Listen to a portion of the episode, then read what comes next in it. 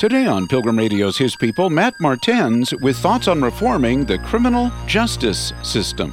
What we have to do as fallen people in a fallen world is do the best we reasonably can, take all reasonable means. I think in, in certain respects, we are not using all reasonably available means to achieve accurate verdicts. Matt Martens next. In his new book, Reforming Criminal Justice A Christian Proposal, trial attorney Matt Martens argues that love of neighbor must be the animating force for true reformation of the criminal justice system. He's a former federal prosecutor, defense attorney, and a partner in an international law firm in Washington, D.C. Matt, tell us how this book came about. I think it was a function of two things. One was just spending now nearly 30 years thinking about uh, the law, the criminal law in particular, as a Christian, trying to think through what it means to do justly, you know, probably getting it right more than I got it wrong, but learning along the way because frankly, I didn't really know of any resources like the book now I've now written to sort of help me think about it. And then I guess the precipitating event was when the country started to experience a lot of unrest around criminal justice issues, first in 2014 with the events in Ferguson, Missouri, and then really becoming heated with uh, the George Floyd events of uh, the summer of 2020. And so a, a, a, current pastor at the time and then a former pastor both of whom knew I had practiced criminal law and both of whom knew I had a seminary degree, urged me to write the book. One of them urged me back in 2014 and I kind of blew him off. And then the other in the summer of 2020 was like, you should really do this. And I was like, okay, but I, have never aspired to write a book and I don't know even how you get in contact with authors, I mean, with publishers or how you present your idea. And so, so people helped me with that, gave me book proposal examples and, and so I spoke to Crossway and they were interested. And so it kind of took off from there. I, I agreed. I signed a contract in the spring of 2021 and um, it took almost two and a half years. So, what are you essentially uh, proposing in your book? It's a Christian proposal. Yeah, the, so the book's two parts. The first part is a theological part, and the second part is a legal part. So, then the theological part, what I'm trying to provide is or propose, so to speak, is a framework of how to think about criminal justice as a Christian. I'm assuming my audience is Christian, though I'm thrilled if non Christians read it, but I'm assuming that my audience accepts the, the authority of Scripture, the infallibility of Scripture, uh, accepts the Christian tradition, understanding Scripture and thinking about Scripture in relation to law. So I'm, I'm assuming that is a given, and I'm arguing from that what I understand Scripture to tell us about justice, and in particular, criminal justice, legal justice. And the second half of the book is I, I take the criminal prosecution process, break it down chapter by chapter, and say, here's how the system works. Let me tell you about jury selection. Let me tell you about how we pick judges. Let me tell you about uh, how evidence is presented, about the right to counsel, et etc., the death penalty, sentencing. And then compare that to the the framework of justice that I've laid out in the beginning of the book. The framework of justice I would I would describe as having one core principle and four derivative principles. The one core principle is that our obligation is to love our neighbor as ourselves, and that to love your neighbor in the legal context means to judge his or her case accurately, to judge it truthfully. That means both to rightly define through the law right from wrong and then rightfully determine through a trial who committed the, the wrong. So, accuracy is the core of what it means to love our neighbors as ourselves. No one is loved by inaccurate verdicts. The, the wrongly convicted isn't loved. The the victims who believe they've obtained justice but in fact have not are not loved. The society who's left exposed to the wrongdoer isn't loved. And the actual wrongdoer is left unloved because he or she has been deprived the corrective discipline that the law is meant to provide. And so the core of loving our neighbors through the law is accurately judging their case. Now there's four derivative principles from that. One of them is due process. Because we're finite, fallible people, the only way we can judge accurately is through a process that surfaces and tests the relevant evidence. We're not mind readers. We don't have time machines. We're not clairvoyant. So if we're going to judge cases accurately, it's because we've developed a process and we follow a process that surfaces the relevant evidence and then tests the relevant evidence for what it actually shows the, uh, the second derivative principle is impartiality that we could have a process but if we come to the process biased we're going to get bad results and so what justice demands what judging accurately demands is acting with impartiality judging cases based on the facts not based on the personalities. The third derivative principle is proportionality that we must speak accurately not only about who committed right or wrong but how wrong the wrong they did was was. So someone commits a murder, uh, we don't give them a traffic ticket. And if they commit jaywalking, we don't execute them. We have to speak accurately, truthfully through the penalty we impose about the seriousness of the wrong done. And then the fourth derivative principle of accuracy is accountability that we have to hold government officials accountable when they have been given the responsibility to judge accurately, they in fact judge inaccurately. They commit their own injustice. And so, speaking accurately, judging accurately means speaking accurately and truthfully, not only about the wrongs done by the governed, but also about the wrongs done by the governors. And these are principles that you derive from Scripture every single one of them either directly or derivatively. So, accuracy you can see, for example, in Romans 13, where Paul says there's no authority but from God, and the authorities are given the authority, the governing authorities have the authority to bear the sword, it says, against evildoers. So, implicit in that is that you don't have the authority to bear the sword against non evildoers. And so, you have to judge accurately, you have to d- distinguish the evildoer from the non evildoer. You see the principle again in uh, Genesis 18, where Abram's negotiating with God over the cities of Sodom and Gomorrah, and God says that he won't destroy an entire city full of wicked people if doing so would result in even 10 innocent people being uh, judged in the process. So you see there God's commitment to accuracy in rendering his judgment. And then you see uh, passages like Deuteronomy 19 um, which talk about the judges examining the witnesses in the gates and punishing false witnesses. Um, you see it in statements like in Zechariah, I think it's Zechariah 7 9, where the prophet recounts that uh, we should render true judgments. You see it um, in Exodus, where it talks about um, staying far away from the false charge. So you, I could go on and on, but any number of principles or passages establish that principle of accuracy. And then the other principles, I think, are derivative of it. Though you, even for example, due process, you see that in scripture talking about in Proverbs, he who is first in his own cause seems just, but then his neighbor mm-hmm. comes and searches him out, right? You see a process being described there. You see the idea of impartiality explicit, where t- we're told to judge impartially because God judges impartially. Um, you see examples in Scripture of leaders who commit injustice being held accountable. Isaiah 10 talking about um, uh, woe to those who render fall, uh, unjust decrees. So there you see this idea of accountability um, and proportionality. You see in the the concept of eye for an eye in the Old Testament. So so you can see those other principles being reflected, but but I think they you can also see that they are derivative of the idea of judging accurately. They all relate back to that that ultimate fundamental commitment. And so somehow if if one of these is you hate to use the word perverted or but is not is not followed or is not applied accurately, that can then result obviously in injustices or unjust verdicts. Yeah, absolutely. So if you you could have a a system that says we only uh, return verdicts of guilt on proof beyond a reasonable doubt. That sounds great. That sounds like a commitment to accuracy. And you could even have a process in place that would be designed to achieve those accurate results. But then if you operate that system with partiality, favoring people based on wealth or disfavoring them because of poverty or favoring people because they're of a particular race, well, now you've undermined that commitment to accuracy, even though you had due process. So you need all of those to ultimately generate what is an accurate verdict that speaks accurately not only about who committed the wrong, but also about the severity of the wrong they committed.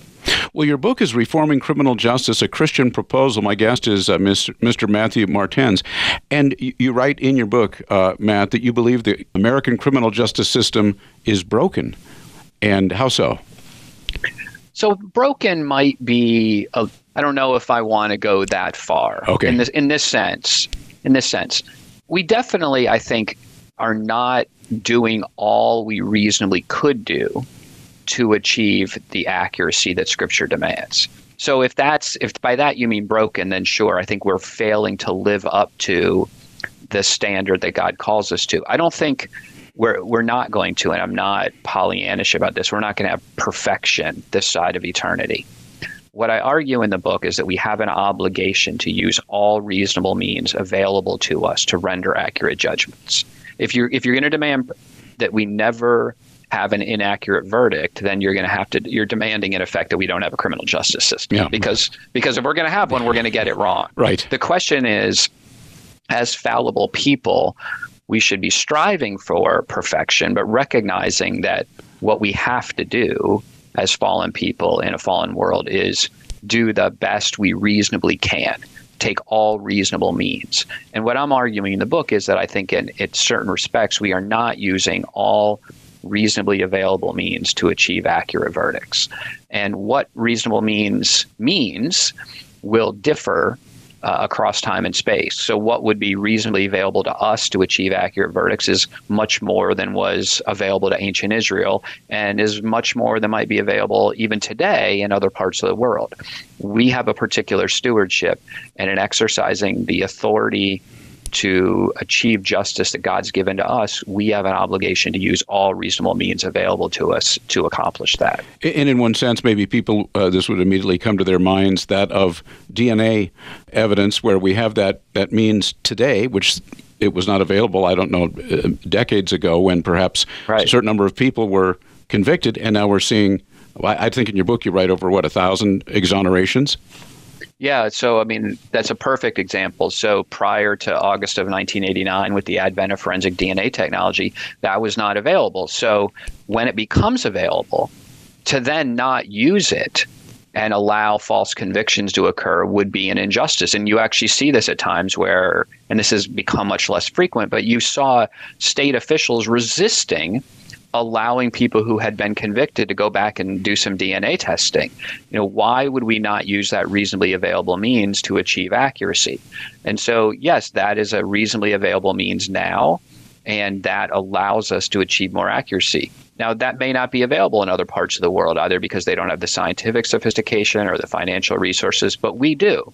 And we're a particular people with particular resources in a particular place, and that creates a particular stewardship for us. And you've been uh, addressing this in different ways already, but I'm just kind of coming at it maybe from a more, uh, from a, a broader vantage point.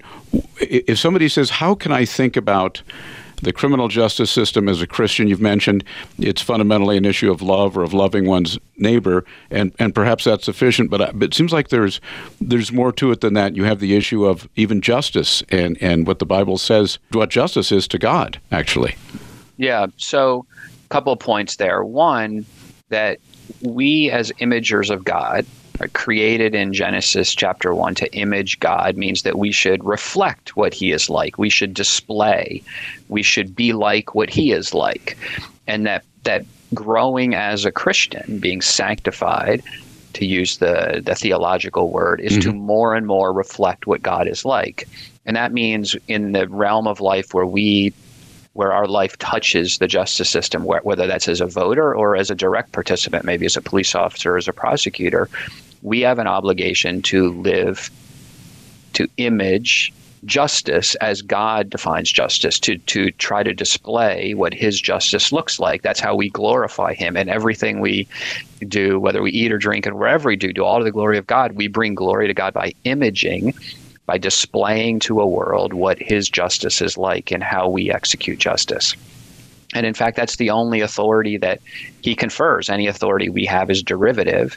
And so our obligation is to to as derivative actors display his justice to execute his justice and so what is justice well if you go back to augustine in the in the fourth and fifth centuries he offers the definition that really is the definition Christians recognize even today. To justice is, according to Augustine, giving to every man his due. Mm giving to every man what he is owed.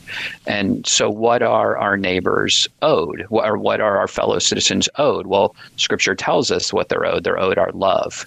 And Christians define love not as a sappy or sentimental feeling toward other people. It's not just an emotional reaction. It's it's the desire and the seeking of the good of others. If I love you, I seek your good. Uh, that's what it means, as Christians understand it, to love.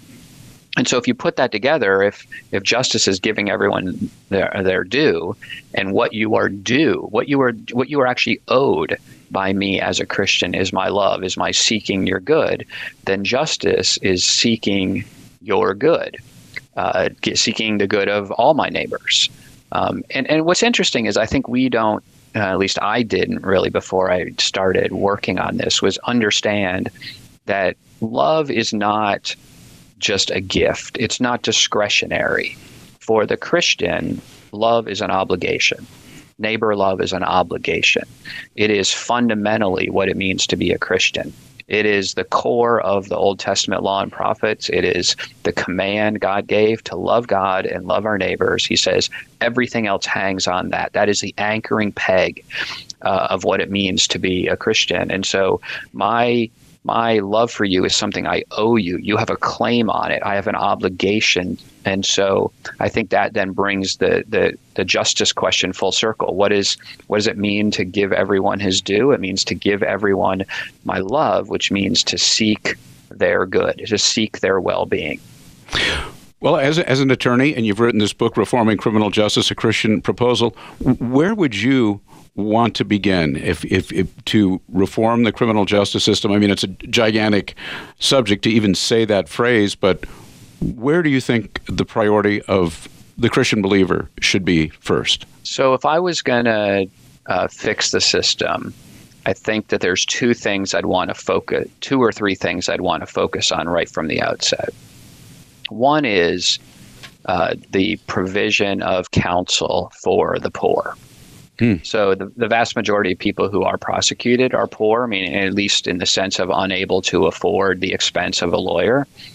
Uh, in our country, in 1963, the Supreme Court recognized that the poor have the right to a counsel, and uh, even if they can't afford one, we sort of take that for granted now because we all watch TV, and when people get arrested, we we hear the police rattle through. You have the right to speak with an attorney, and and that goes back to the Supreme Court's decision in Gideon versus Wainwright, interpreting the due process clause as including the right to a lawyer because as they explained if the prosecution is represented by a lawyer and there's complicated rules of evidence and procedure governing cases the process you get would be meaningless if you didn't have a lawyer who could help you navigate it against an expert advocate on the other side. And yet, 60 years after that decision by the Supreme Court, the promise of the right to counsel, the promise of that case, is still very much an unfulfilled hmm. right in this country. And I think people don't appreciate the degree to which that's true. So, the American Bar Association has been doing a state by state study on um, the, the provision of counsel. So, they've looked at states like Rhode Island, Missouri, Indiana, New Mexico, Louisiana.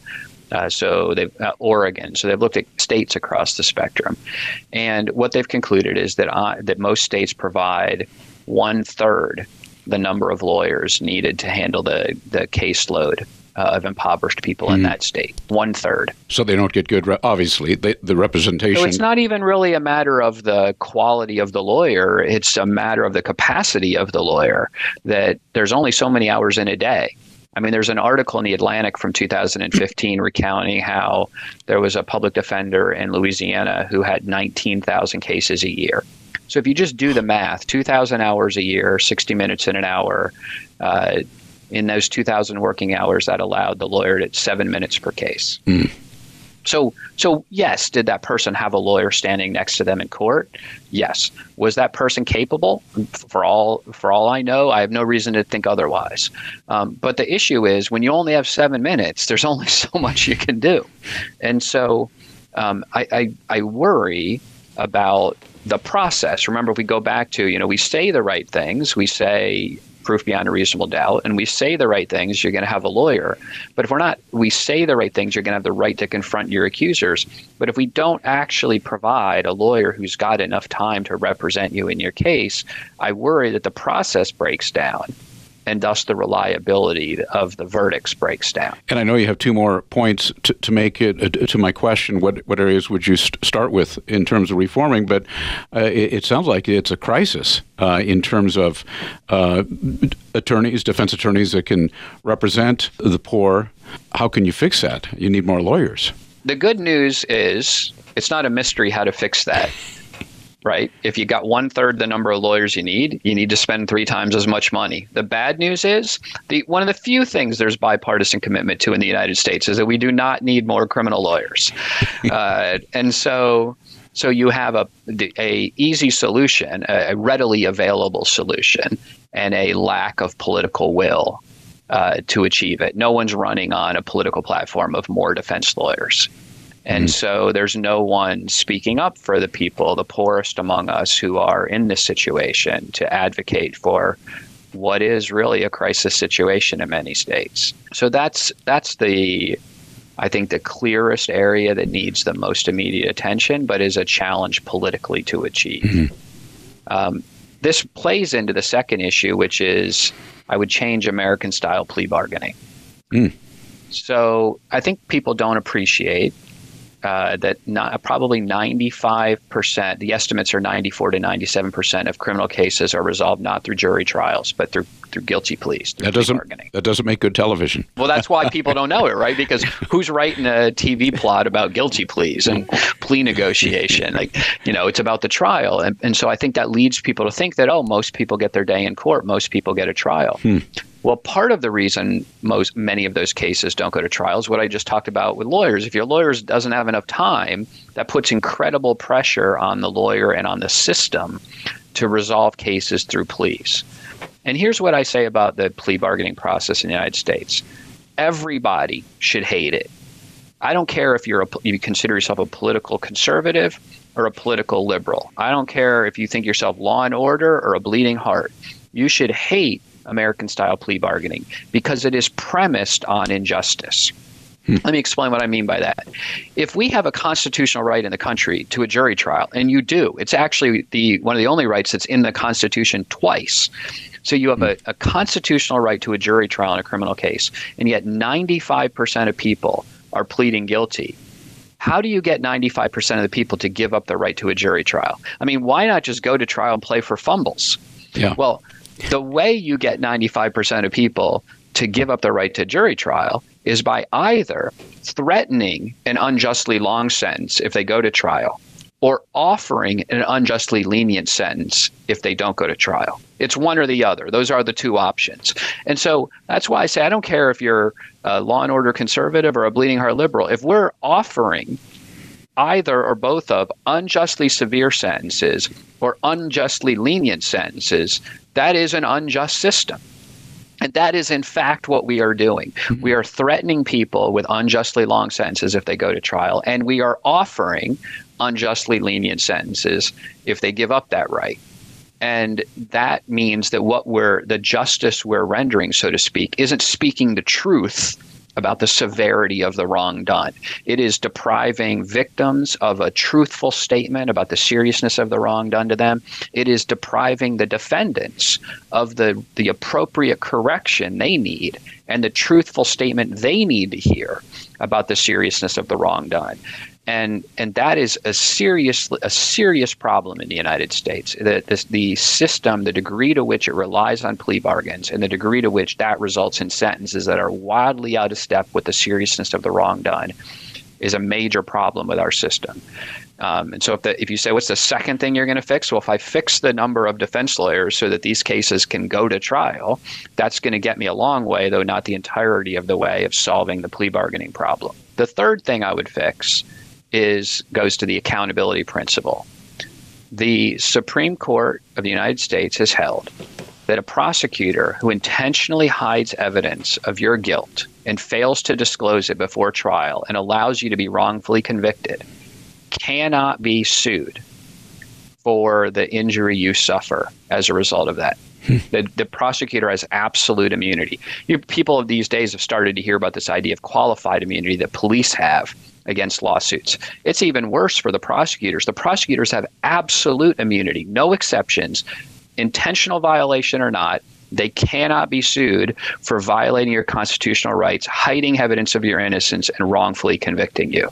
So, if you look at the 3,385 exonerations that have occurred since the advent of forensic DNA technology in 1989, 60% according to the National Registry of Exonerations, 60% involved police or prosecutorial misconduct. So you see what the fruit is of giving people immunity. You say to the police and prosecutors, you can't be sued if you violate people's rights and wrongly convict them. We shouldn't be surprised then when 60% of the wrongful convictions now involve police or prosecutorial misconduct. And this is a violation of the principle of accuracy. It is not speaking truthfully about the wrongs of the governed in addition to the wrongs uh, of the governors in addition to the wrongs of the governed.